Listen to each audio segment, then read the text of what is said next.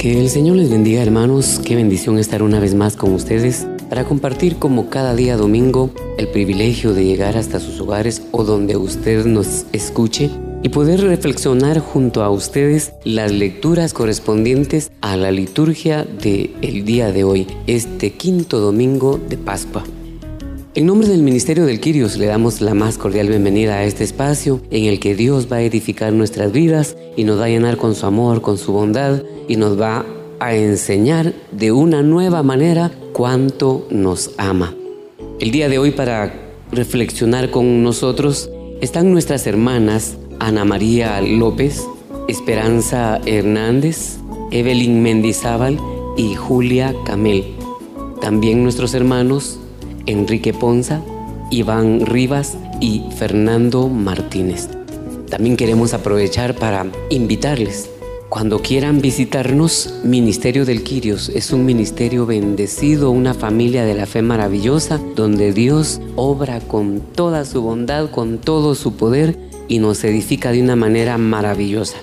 El Ministerio del Quirios está ubicado en la Avenida Reforma y 16 Calle, en el numeral 1554 en el edificio Reforma Obelisco, en los locales 8 y 9 en el segundo nivel. Es la sede de nuestro ministerio y nos daría un gran gozo verles visitarnos un día martes, miércoles o jueves que tenemos reuniones en la sede de nuestro ministerio. Por nuestra parte, seguimos en el gozo de seguir sirviendo, de vivir nuestra vida en el Señor y de esa cuenta pues el día de hoy, con toda la alegría de nuestro corazón, nos disponemos para iniciar nuestro programa, no sin antes clamarle a Dios que derrame sobre nosotros su Espíritu Santo. Así que iniciamos orando en el nombre del Padre, del Hijo y del Espíritu Santo. Amén. Ven Espíritu Santo, llena los corazones de tus fieles y enciende en ellos como en nosotros el fuego de tu amor. Envía Señor tu Espíritu Santo para que renueve la faz de la tierra y nuestras vidas. Amado Dios que llenaste los corazones de tus fieles con la luz de tu Espíritu Santo, concédenos que guiados por ese mismo Espíritu vivamos con rectitud y gocemos siempre de tu consuelo. Por Jesucristo nuestro Señor. Amén. En este quinto domingo de Pascua estamos celebrando un tiempo de alegría en el Señor. Nuestro gozo ha empezado aquí, pero Cristo nos revela que habrá una nueva creación al final del mundo.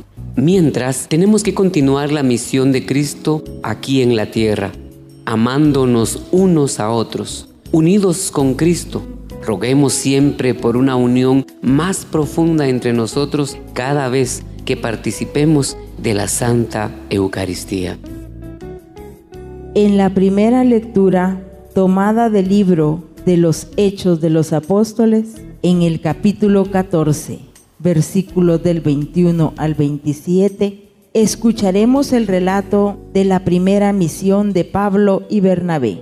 Ellos regresaron a su gente exhortándolos a perseverar en la fe y subrayando las tribulaciones que vendrán. Pero sobre todo, ellos contaron lo que Dios había hecho por medio de ellos y que es importante en la vida de la comunidad. Escuchemos atentamente la primera lectura. Lectura del libro de los Hechos de los Apóstoles. En aquellos días volvieron Pablo y Bernabé a Listra, Iconio y Antioquía, y ahí animaban a los discípulos y los exhortaban a perseverar en la fe, diciéndoles que hay que pasar por muchas tribulaciones para entrar en el reino de Dios. En cada comunidad designaban presbíteros y con oraciones y ayunos los encomendaban al Señor en quien habían creído. Atravesaron luego Pisidia y llegaron a Panfilia, predicaron en Pergue y llegaron a Atalia. De ahí embarcaron para Antioquía, de donde habían salido con la gracia de Dios para la misión que acababan de cumplir. Al llegar reunieron a la comunidad y les contaron lo que había hecho Dios por medio de ellos y cómo les había abierto a los paganos las puertas de la fe. Palabra de Dios. Te alabamos, Señor. Es interesante ver todo el proceso que en esa primera misión de Pablo y Bernabé tuvieron. Sobre todo cuando hablan del fortalecimiento de los discípulos y animándolos a perseverar en la fe. Y esta es una parte importante. Porque ellos hacen la explicación de que una de las cosas más difíciles por las cuales nosotros tambaleamos en la fe y muchas veces nuestra fe se debilita son tres factores importantes. Uno es la tribulación, otro es la aflicción y otro es la incredulidad. Y estas tres cosas debilitan el proceso de edificación y debilitan los deberes que como ministros y como testigos del Señor nos hacen caer y no nos permiten testificar y llevar la gloria de Dios. Y por eso nos hablan sobre la edificación, como dice en, el libro de Romanos en el capítulo 14, en el verso 19, dice el Señor, por lo tanto, esfuércense por promover todo lo que conduzca a la paz y a la mutua edificación. Es importante esto, porque nosotros no podemos caminar en las cosas de Dios y decir que somos seguidores de Jesús si no hacemos este proceso. Y dentro de la edificación tenemos que entender que parte del servicio es agradar al prójimo para edificarlo y apoyarlo, así como a cada uno de nosotros nos ha servido y nos ha llevado este proceso en la vida. Por eso hay un error que muchas veces la gente que ya está en los grupos, en las pequeñas comunidades y en, las diferentes parroquias que ya tienen tiempo de predicar y andar sirviendo, uno de los errores que se cometen es que creen que con el conocimiento van a avanzar y van a, lograr que la gente cambie. Dice la palabra de Dios que el conocimiento envanece, pero el amor edifica. ¿Y a qué nos lleva esto el Señor? A que no es a través de bibliazos o a través de decirle un montón de cosas de la Biblia, sino que es a través del amor y del testimonio de la gloria de Dios en cada uno de nosotros, que vamos a poder transmitir correctamente la gloria de Dios y el amor de Dios en los demás. Porque, no es, porque muchas veces nosotros hablamos, los que ya conocemos un poco y hablamos de los diferentes versículos y los diferentes pasajes, pero nuestra vida no son una realidad. Por eso el Señor nos habla básicamente en ese aspecto y nos dice, eviten toda conversación obscena. Por el contrario, que sus palabras contribuyan a la necesaria edificación y sea de bendición para quienes les escuchan. Y esta parte es la parte que nos exhorta y es la parte que Él quiere que nosotros vivamos. Siempre llevar buena nueva, siempre llevar una buena expectativa, siempre llevar una buena esperanza a toda la gente. ¿Por qué razón? Porque si nosotros no le llevamos esa buena esperanza y esa buena expectativa, no vamos a poder eh, que la gente entienda el proceso y la bendición que el Señor quiere para poderlos acercar. Por eso muchas veces hablan ellos ahí de ganar perdiendo. Y por ejemplo, una de las cosas que tenemos que aprender es que tenemos que aprender a soltar los tesoros terrenales para ganar y asegurar una, tener una ganancia espiritual. Por eso le dijo, si quieres ser perfecto, cuando llegó el joven rico, le dijo, si quieres ser perfecto, vende todo lo que tienes y dáselo a los pobres. Y es una paradoja porque quien quiera salvar su vida la perderá, pero el que pierda su vida por la causa del Señor y por el Evangelio la salvará. Y esa es la parte que tenemos que llevar. La humildad lleva a la exaltación, y cuando aprendemos a tener humildad y sencillez en el servicio, va a llevar a la exaltación y al entender el proceso de la vida de los demás. Por eso es que a través de morir nosotros vamos a adquirir muerte, porque dice que si la semilla de trigo no muere, no podrá dar fruto, no podrá resucitar, no podrá dar ese, proceso de vida. Por eso cuando dice Pablo, es más, todo lo considero como pérdida por razón del incomparable valor de conocer a Cristo Jesús porque él, en Él he perdido todo y lo tengo como estiércol, a fin de ganar a Cristo Jesús. Es importante que revisemos estas partes. ¿Por qué razón? Porque a través de este proceso y a través de este caminar nosotros vamos a poder entender lo que es la gracia de Dios y, de verdad entender que somos obreros espirituales.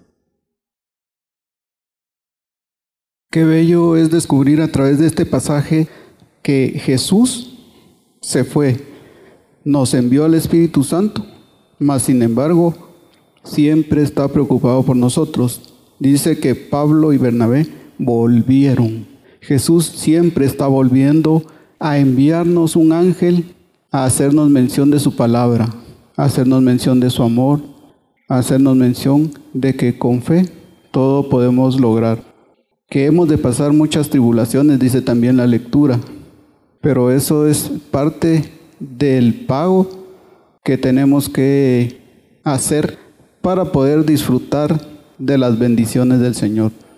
Dice que ellos fueron designando presbíteros con oraciones y ayunos. Seguían el ejemplo claro de Jesús. Jesús le dijo a los discípulos cuando no pudieron expulsar un demonio que esos, ese tipo de demonios solo se lograban expulsar con ayuno y oración. Y ellos siguen el ejemplo de Jesús. Eran buenos seguidores de su maestro. Y luego, al final de la jornada, reunieron a la comunidad y les contaron lo que había hecho Dios por medio de ellos. O sea, dieron testimonio del poder de Jesús y de cómo había sido misericordioso con los gentiles, con la gente para, que, para quienes no estaba designado el Evangelio originalmente. En esta primera lectura nos podemos dar cuenta de cómo Pablo y Bernabé cumplen con la misión a la cual Jesucristo llama en todo momento y a todas las generaciones, de lo cual nosotros Estamos ahora dentro de, esa, de ese llamado para que cumplamos con su mandato de llevar su palabra, su buena nueva, a todo lugar y a todo momento en donde se encuentren, de tal forma que así movamos hacia la fe y hacia el conocimiento de este verdadero Dios y verdadero hombre que el Padre quiso viniera a nosotros para que cumpliera Él también con la misión de redención y salvación para ti, para mí y para toda la humanidad. En esta lectura, cuando habla Pablo y Bernabé que llegaron a los lugares, animaban a los discípulos y los exhortaban a perseverar en la fe, diciéndoles que había que pasar por muchas tribulaciones. ¿Quiénes de nosotros no tenemos problemas, no tenemos tribulaciones? Y muchas veces no nos acercamos a Dios, sino nos alejamos. Pero estas tribulaciones deben de acercarnos, en ellas debemos de ver ese amor misericordioso que Dios nos da. En Hechos 5, en el capítulo 41 del domingo pasado a la lectura, dice que ellos marcharon del tribunal contentos de haber sido considerados dignos de sufrir desprecios por el nombre de Jesús. Ellos sentían, ellos de verdad estaban contentos porque eran considerados hijos de Dios, eran señalados por seguir a Jesús. Y creo que en estas tribulaciones nosotros debemos de dar ese ejemplo, esas buenas noticias que se predican a todas las culturas, a todos los seres humanos, a todos los pueblos. Es animar a la fe para que esto nos ayude a permanecer en el Señor. Esa permanencia, demostrar, enseñar y dar a conocer con la pasión que Dios nos dio su amor. Es interesante finalizar este, este, esta lectura con dos meditaciones importantes. La primera dice que todos vamos a tener tribulación, pero la promesa del Salmo 34 dice que todos los justos tendrán tribulación, tendrán problemas, tendrán circunstancias difíciles, pero que de todas las saca el Señor. Y lo segundo es entender que el servicio que hacemos en las comunidades no es por el valor o el conocimiento que tenemos, sino que es por la gracia de Dios. Y esa gracia de Dios es repartida por Él. Es una situación que lo da gratis porque Él no lo quiere otorgar en la vida. Y esa gracia nos da el poder a los hombres para el servicio, para nuestra vida personal, para nuestra vida comunitaria, para nuestras relaciones en casa y para las relaciones con los demás en las comunidades. Y eso, eso capacita a los hombres para llevar una vida más sencilla. La equivocación de todos es que cuando ya servimos y somos líderes en los grupos, creemos que nos lo merecemos todos y dice el Señor que la gracia es dada para que llevemos una vida sencilla. Porque a través de la actitud y la conducta que tengamos o del conocimiento que tengamos mal hecho, puede, podemos hacer un uso mal o se puede, esa gracia se puede volver inútil en la vida de nosotros. Por eso dice el Señor que Él no le concede esa gracia a los que son egoístas, a los que son soberbios o a los que son vanidosos, precisamente para que esa gracia no sea hecha inútil en la vida de cada uno de nosotros. Y es prometida para aquellos que tienen docilidad, que están dispuestos a servir y que sobre todo tienen dos aspectos muy importantes que han aprendido a poner orden y autoridad en su vida con la humildad y la sencillez y han tenido el deseo de la fe y la obediencia, sobre todo en el caminar del servicio.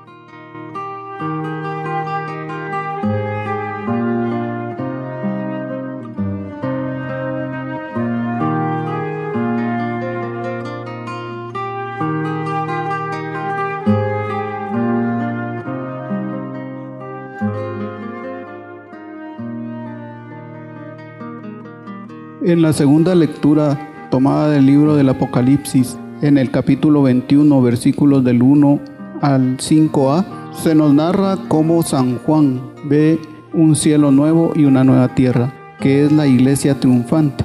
Ese triunfo comienza en la tierra.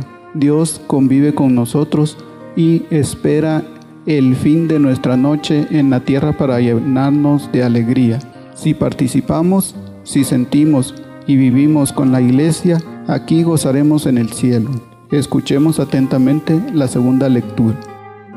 Lectura del libro del Apocalipsis del apóstol San Juan, 21 del 1 al 5. Yo, Juan, vi un cielo nuevo y una tierra nueva, porque el primer cielo y la primera tierra habían desaparecido y el mar ya no existía.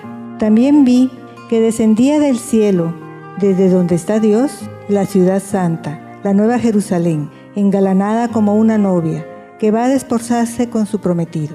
Oí una gran voz que venía del cielo que decía, Esta es la morada de Dios con los hombres. Vivirá con ellos como su Dios y ellos serán su pueblo. Dios le enjuagará todas sus lágrimas y ya no habrá muerte, ni duelo, ni penas, ni llantos, porque ya todo lo antiguo terminó. Entonces el que estaba sentado en el trono dijo, Ahora yo voy a hacer nueva todas las cosas. Palabra de Dios, te alabamos Señor. Te alabamos Señor. A mí me halaga en realidad que Jesús sea el prometido quien va a desposarse con, con la novia. La novia somos nosotros, su iglesia. Y Él está haciendo un, una fiesta, una gran fiesta Siempre las bodas son con las mejores, mejores galas de las personas, porque es una fiesta de verdad espiritual y material. Jesús quiere eso para nosotros, darnos una vida de bendición a su lado. Él está siendo misericordioso y aceptándonos así como somos. Él después nos transformará en nuestra esencia relacionándose con nosotros y haciéndonos personas diferentes. Nosotros estaremos dando testimonio de un estilo de vida nueva gracias al amor que Él hará notar en nuestro testimonio. Esta será la morada donde Dios vivirá con, con los hombres, dice la lectura. También dice que Dios enjugará todas las lágrimas y ya no habrá muerte ni duelo. No habrá separación, no habrá dolor ni penas ni llantos. Todo lo antiguo terminó. A la hora de que nosotros nos desposemos con Jesús, vamos a tener una vida de bendición llena del amor de Jesús, llena del amor del Padre, quien ahora, dice la palabra, no mañana, no es en el futuro, es ahora, hará todas las cosas nuevas. Yo quisiera que nos preguntáramos, yo me pregunto, quisiera que tú te preguntaras, ¿qué es realmente el amor de Dios? Porque si Él dio a su Hijo único y pasó todo ese dolor, toda esa pasión por mí, ¿cómo no voy a creer yo que ese amor es tan grande? Que es un regalo tan grande, que Él me redime y Él me quiere ver feliz. Cuando una novia se arregla para el novio, o al revés, pone lo mejor de sí su espíritu, su alma, todo está limpio. Y cuando nos dice en la lectura que vamos a tener un cielo nuevo, una tierra nueva, y que todo lo de atrás va a quedar, tenemos que ver aquel Padre amoroso que siempre está a nuestro lado y que siempre nos da esa luz para seguir adelante. Es como el Padre Madre que invita, enseña a caminar a su bebé y lo pone en sus pies y lo agarra de sus brazos y lo guía y el bebé está contento, él ríe. Porque nosotros no vamos a, tener temor? Ya no, todas esas cosas deben de salir fuera de nosotros y tener la certeza que lo que Él quiere es que nosotros caminemos adelante siempre iluminado, no importa si nos caemos, porque cuando nos caemos y somos niños, nos levantamos, porque no vamos a limpiarnos las rodillas y vamos a correr hacia el Padre de nuevo, porque lo que Él quiere es llenarnos de ese amor y que miremos que ese amor también se puede proyectar hacia los demás y para amar a los demás y para servir a los demás. Me llama la atención esta visión de San Juan cuando nos dice, vi un cielo nuevo y una tierra nueva. Y eso mismo nos predican hoy nuestros sacerdotes en sus homilías cuando nos invitan a que tomemos en cuenta que nuestro Dios es el Dios amor y que con ese gran amor Él nos va a ayudar a edificar justamente ese cielo nuevo y esa tierra nueva, para que entonces nos encaminemos a la era de oro, a la ciudad de oro y a esa anhelada vida rica en valores, rica en principios y rica en su misericordia desde ya en esta tierra que nos llama a estar y buscar la santidad para que así entonces nos encaminemos hacia la vida abundante y eterna. Pero es un esperar activo, de tal forma que entonces logremos y saboreemos desde ya ese cielo y esa tierra nueva que a todos nos invita y a todos nos tiene prometida importante ver esa parte del capítulo del capítulo 21 versículo 5 de Apocalipsis.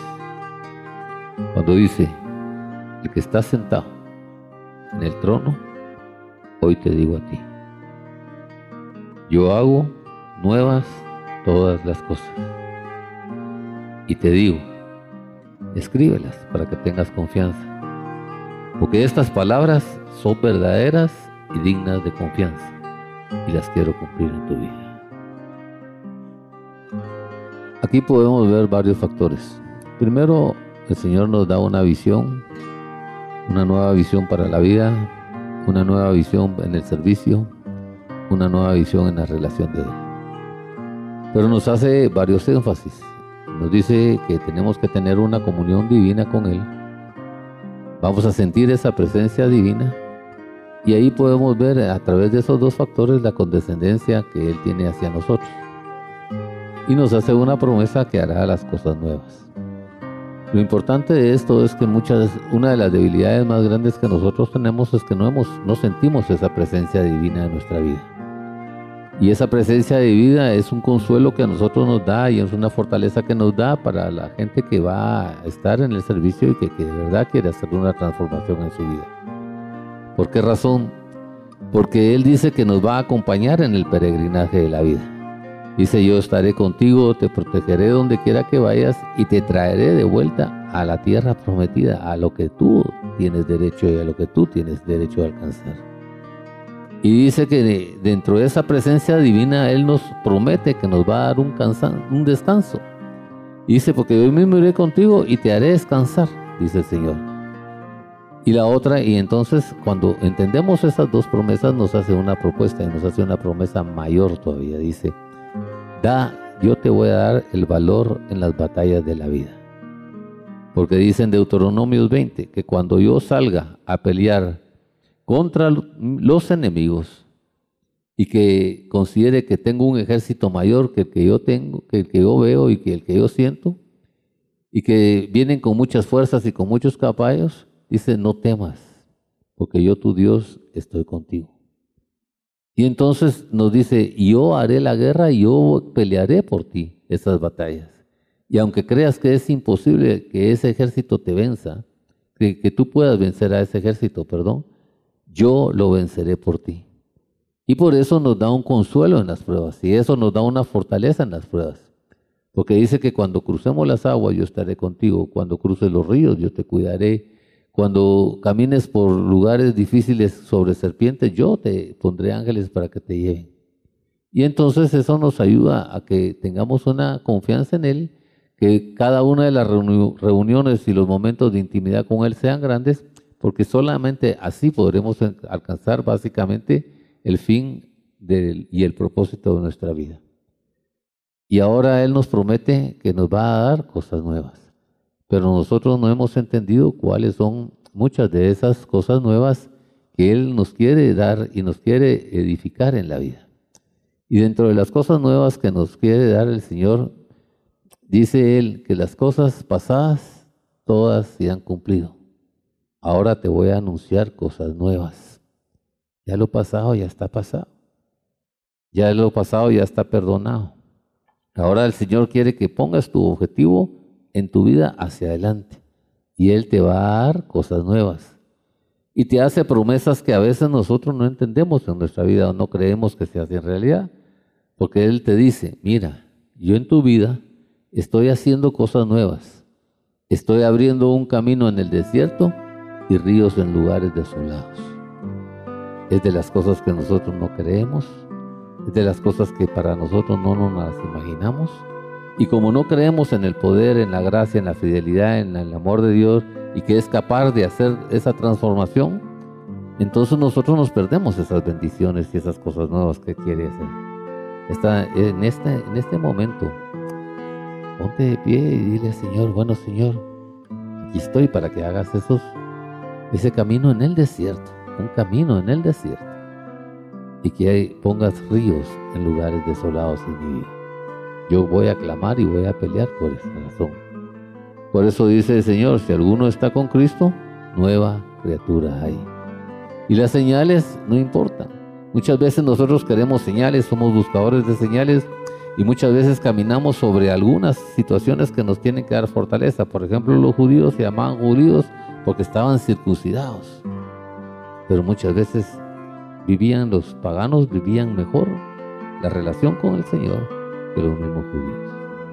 Y eso es la, la medida que nosotros tenemos que empezar a ver, aprender a tener docilidad, aprender a estar dispuestos a obedecer, pero sobre todo estar convencidos, decididos y dispuestos a querer transformar y hacer nueva vida nuestra vida.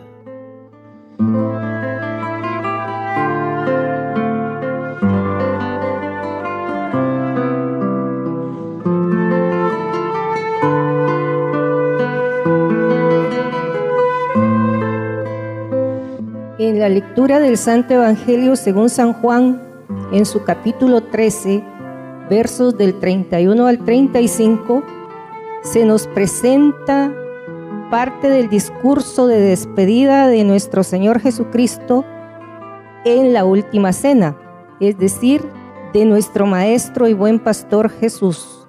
Cristo fue glorificado a través de su pasión y muerte lo mismo va a pasar con su iglesia.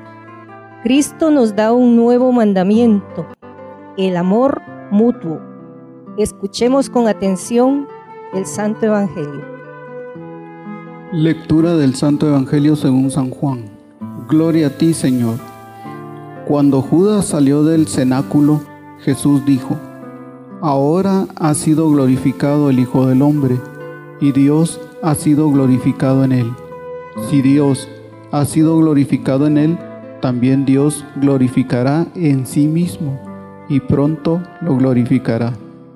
Hijitos, todavía estaré un poco con ustedes.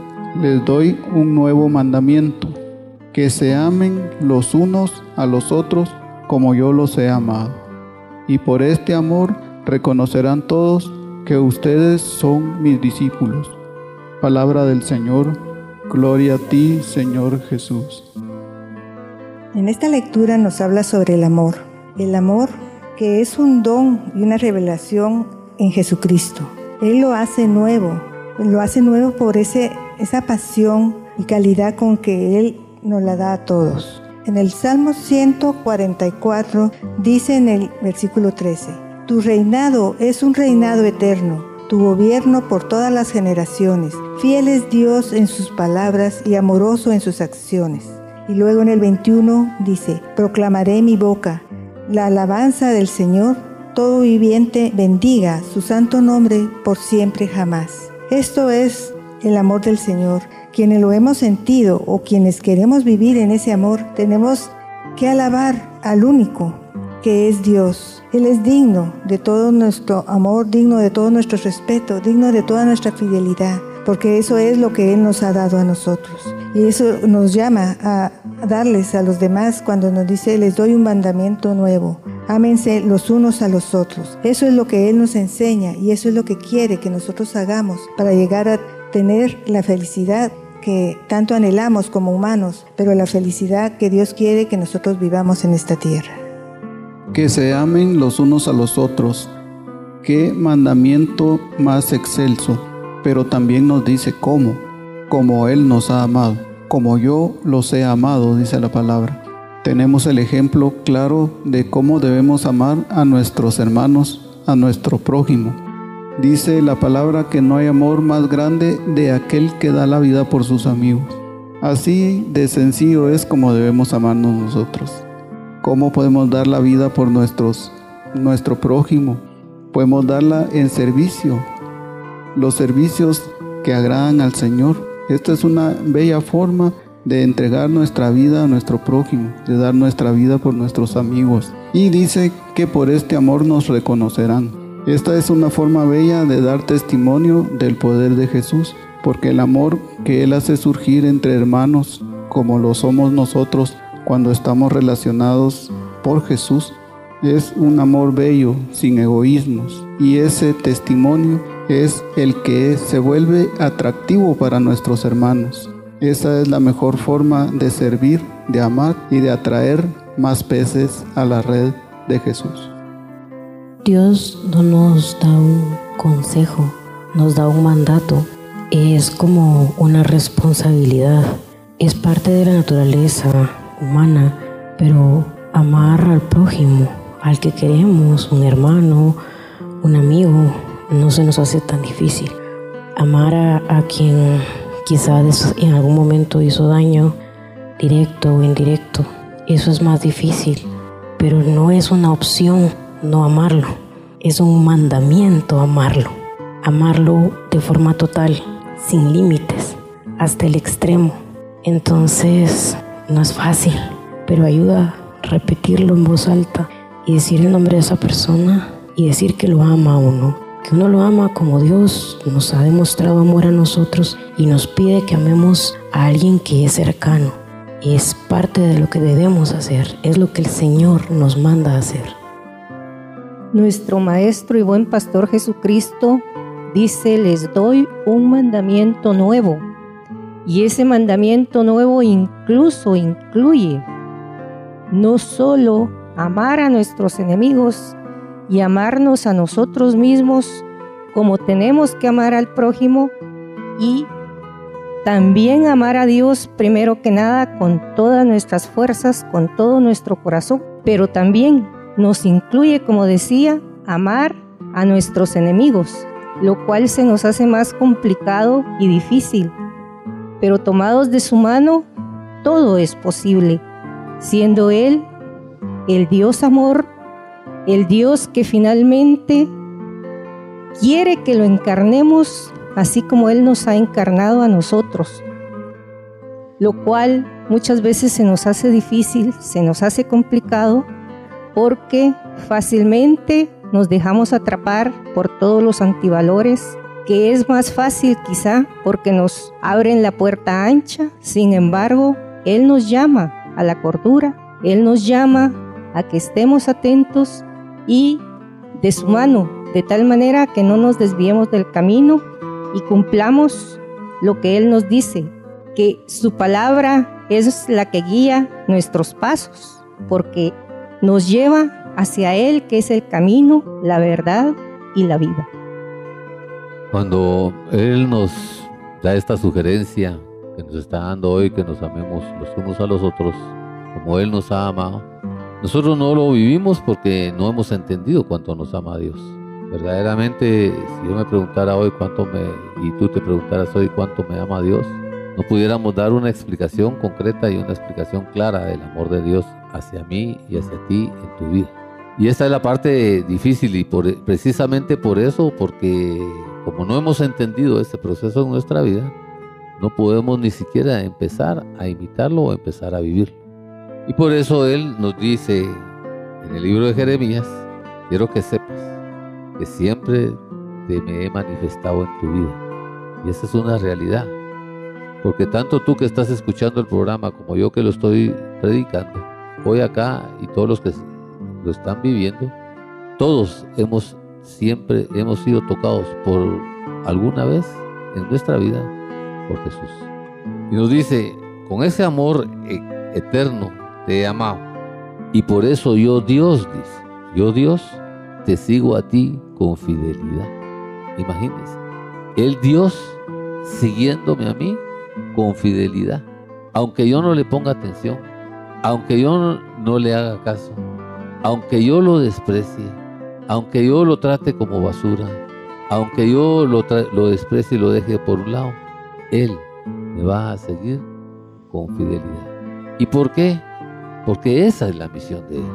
Ese es el propósito de Él y el propósito de Él es que yo me salve, que yo esté en la presencia del Padre y que al final de mi vida pueda alcanzar la vida eterna. Y por eso vamos a hacer dos separaciones en este proceso. La promesa del Antiguo Testamento, que lo vamos a ver en el libro de Deuteronomio, en el capítulo 7, Deuteronomio 7, en el versículo 5 dice, en el 6, porque para el Señor, tu Dios, para el Señor tu Dios. Dice, tú eres un pueblo especial. Y como nosotros no nos sentimos ese pueblo especial y no nos sentimos pueblo especial por Él porque no le hemos otorgado señorío y no le hemos, lo hemos reconocido como el Dios de nuestra vida. Y esas dos cosas debilitan nuestra fe y no nos hacen escoger no nos hacen decidir ese propósito y ese caminar hacia Él. Y nos dice muy claro ahí que Él nos eligió, no nosotros lo elegimos. Y esa función es importante. ¿Por qué razón? Porque por, si por nosotros fuera, nosotros seguiríamos con nuestros caprichos, con nuestras comodidades, con nuestros propósitos, con nuestros deseos, con nuestras intenciones. Él dice, yo te voy a seguir aún así. ¿Por qué? Porque el propósito que tengo es rescatarte. El propósito que tengo es presentarte dentro del Padre. Y lo voy a hacer con la fidelidad, aunque a ti no te importe. Y por eso es impresionante que en el versículo 7 dice que cuando el Señor te ve y te vio y te engendró en el seno de tu madre, Él se encariñó contigo. Imagínate cuando Él te puso en el seno de tu madre, Él se encariñó contigo. Y lo hizo simplemente porque te ama. Y lo hizo simplemente porque Él quiere cumplir las promesas y las bendiciones en tu vida. Y por eso, por eso habla ahí en el versículo 8 y dice, yo quiero cumplir en tu vida las promesas y las bendiciones que he hecho a, los antepasados y te la he hecho a ti. Y es importante que Él pone dos palabras ahí, promesa y bendición. Y pone promesa y bendición porque dice en el libro de Hebreos, en el capítulo 16, que cuando Él pone promesa y bendición en la vida de nosotros, por esas dos palabras, Él no nos puede mentir. Y es importantísimo ver esa mano de Él y es importantísimo ver cómo Él nos quiere rescatar. Y nos recuerda de dos fases importantes. Una nos dice, identifica a tu faraón para poder luchar en libertad y tener libertad. El asunto es que nosotros en el caminar de la vida, como siempre nos andamos justificando, no hemos entendido y no hemos descubierto cuál es ese faraón que nos tiene atado. Muchas veces es un pecado, muchas veces es un vicio, Muchas veces es una adicción, muchas veces es la desilusión de la vida, muchas veces son las circunstancias negativas que hemos vivido. Pero Él dice, no importa, no importa que ese faraón sea tan fuerte, yo te voy a dar libertad. Y te la voy a dar y nos recuerda la promesa en Filipenses 2 cuando dice que Dios le dio a Jesús el nombre que está sobre todo nombre. Y que al nombre, solo pronunciar su nombre, toda rodilla se doble en el cielo, en la tierra y en el infierno. Y nos hace esos tres ejemplos y nos hace esas tres visiones de la vida, porque muchas veces nosotros nos sentimos tan despreciados, nos sentimos tan autocondenados que creemos que ya no tenemos salvación.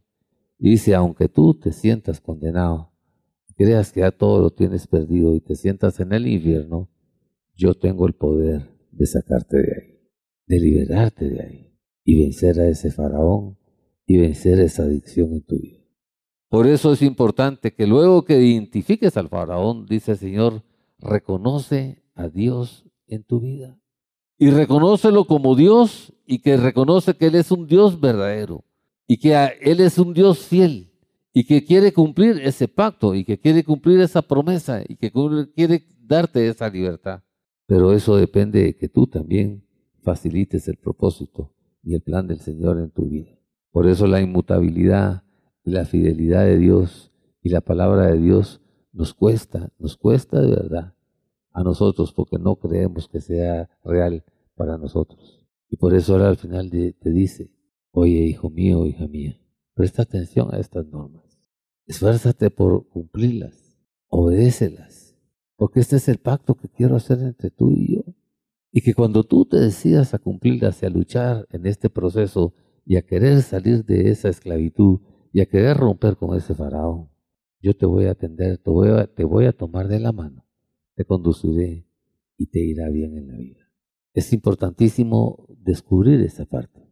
Luego nos vamos a la promesa de Juan 3.16.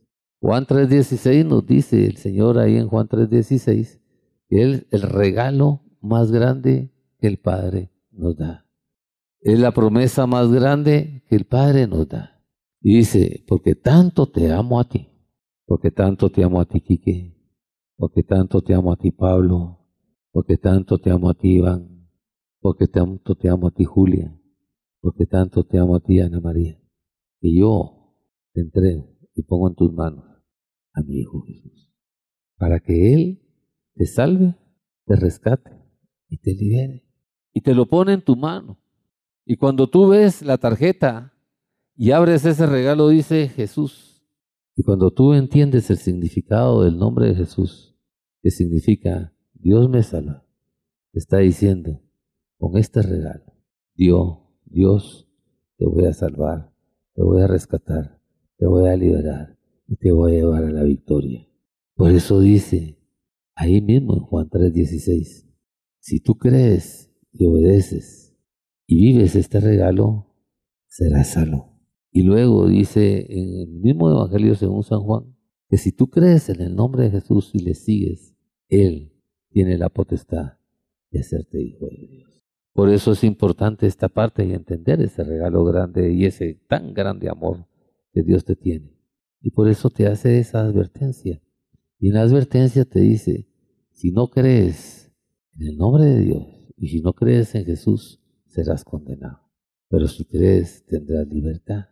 Por eso el Señor nos dice en su palabra que le amemos con todo tu corazón, con toda tu alma y con todas tus fuerzas. ¿Y qué te está diciendo ahí? Que lo ames con sinceridad, que lo ames con fidelidad y que lo ames con honestidad. Es una gran promesa. Es una gran decisión. Y muchas veces nosotros ponemos la excusa y decimos, pero ¿cómo lo tengo que hacer? ¿Qué es lo que tengo que hacer? ¿Cómo lo tengo que vivir? Y hoy te dice, Señor, ¿sabes qué pide Dios de ti? ¿Sabes qué te está pidiendo el Señor a ti? Simplemente que lo respetes y que andes en sus caminos. Que le des su valor, que le des su importancia, que lo escuches, que le pongas atención, que lo pruebes. Y cuando hayas probado y hayas aceptado eso, mira los planes y los resultados. Por eso el Señor hoy te dice, mía, hijo mío, hoy estoy delante de ti. Porque las promesas que quiero cumplir son algunas, te voy a decir algunas promesas. Yo sé los planes que tengo para ti. Planes de prosperidad, abundancia y amor. Y paz y bendición. Porque cosas que ojos oyeron, ojos vieron y oídos no, y oídos no han oído escuchado son las que tengo preparadas para los que me aman. Porque cuando tú me llames, yo te enseñaré cosas grandes y maravillosas que ni te imaginas que te puedan suceder. Porque en todas las cosas que yo tú me permitas intervenir en tu vida, será para tu bien y tu gloria y tu bienestar. Para mí nada es imposible y estoy para sacarte, ayudarte y bendecirte y conducirte a la gloria y a la paz que tanto has buscado. Por eso tengo preparada una gran cena, por eso tengo preparado un banquete delante de los demás, para que tú, cuando tú decidas que yo sea tu pastor, tú comas y disfrutes de ese banquete que he preparado para tu vida. Y a tus enemigos los venceré y los quitaré de frente de ti, para que no te avergüencen y no te tomen nunca más ni nada. Te harán la guerra, sí, pero yo tu Dios estaré contigo, porque soy tu escudo y tu defensa. Imagine usted cuánta promesa. El Señor le está dando porque lo. Que el Señor le está dando porque quiere que usted sea salvo. El Señor le está prometiendo para que usted decida, transforme su vida y haga cosas nuevas en su vida. Que Dios de verdad derrame la sabiduría y usted tome la fuerza para transformar y hacer cosas nuevas en su vida. Estamos llegando de esta manera al final de nuestro programa. Queremos agradecerles el privilegio que nos han regalado de estar junto a ustedes para reflexionar las lecturas del día de hoy. Queremos recordarles que Ministerio del Quirios está ubicado en la Avenida Reforma y 16 Calle, en el numeral 15-54, zona 9. Edificio Reforma Obelisco, locales 8 y 9, segundo nivel. Y les estaremos esperando con los brazos abiertos. Por nuestra parte, en nombre del Ministerio del Quirios, les deseamos una bendecida semana llena del amor y la gracia de nuestro Dios. Que el Señor les bendiga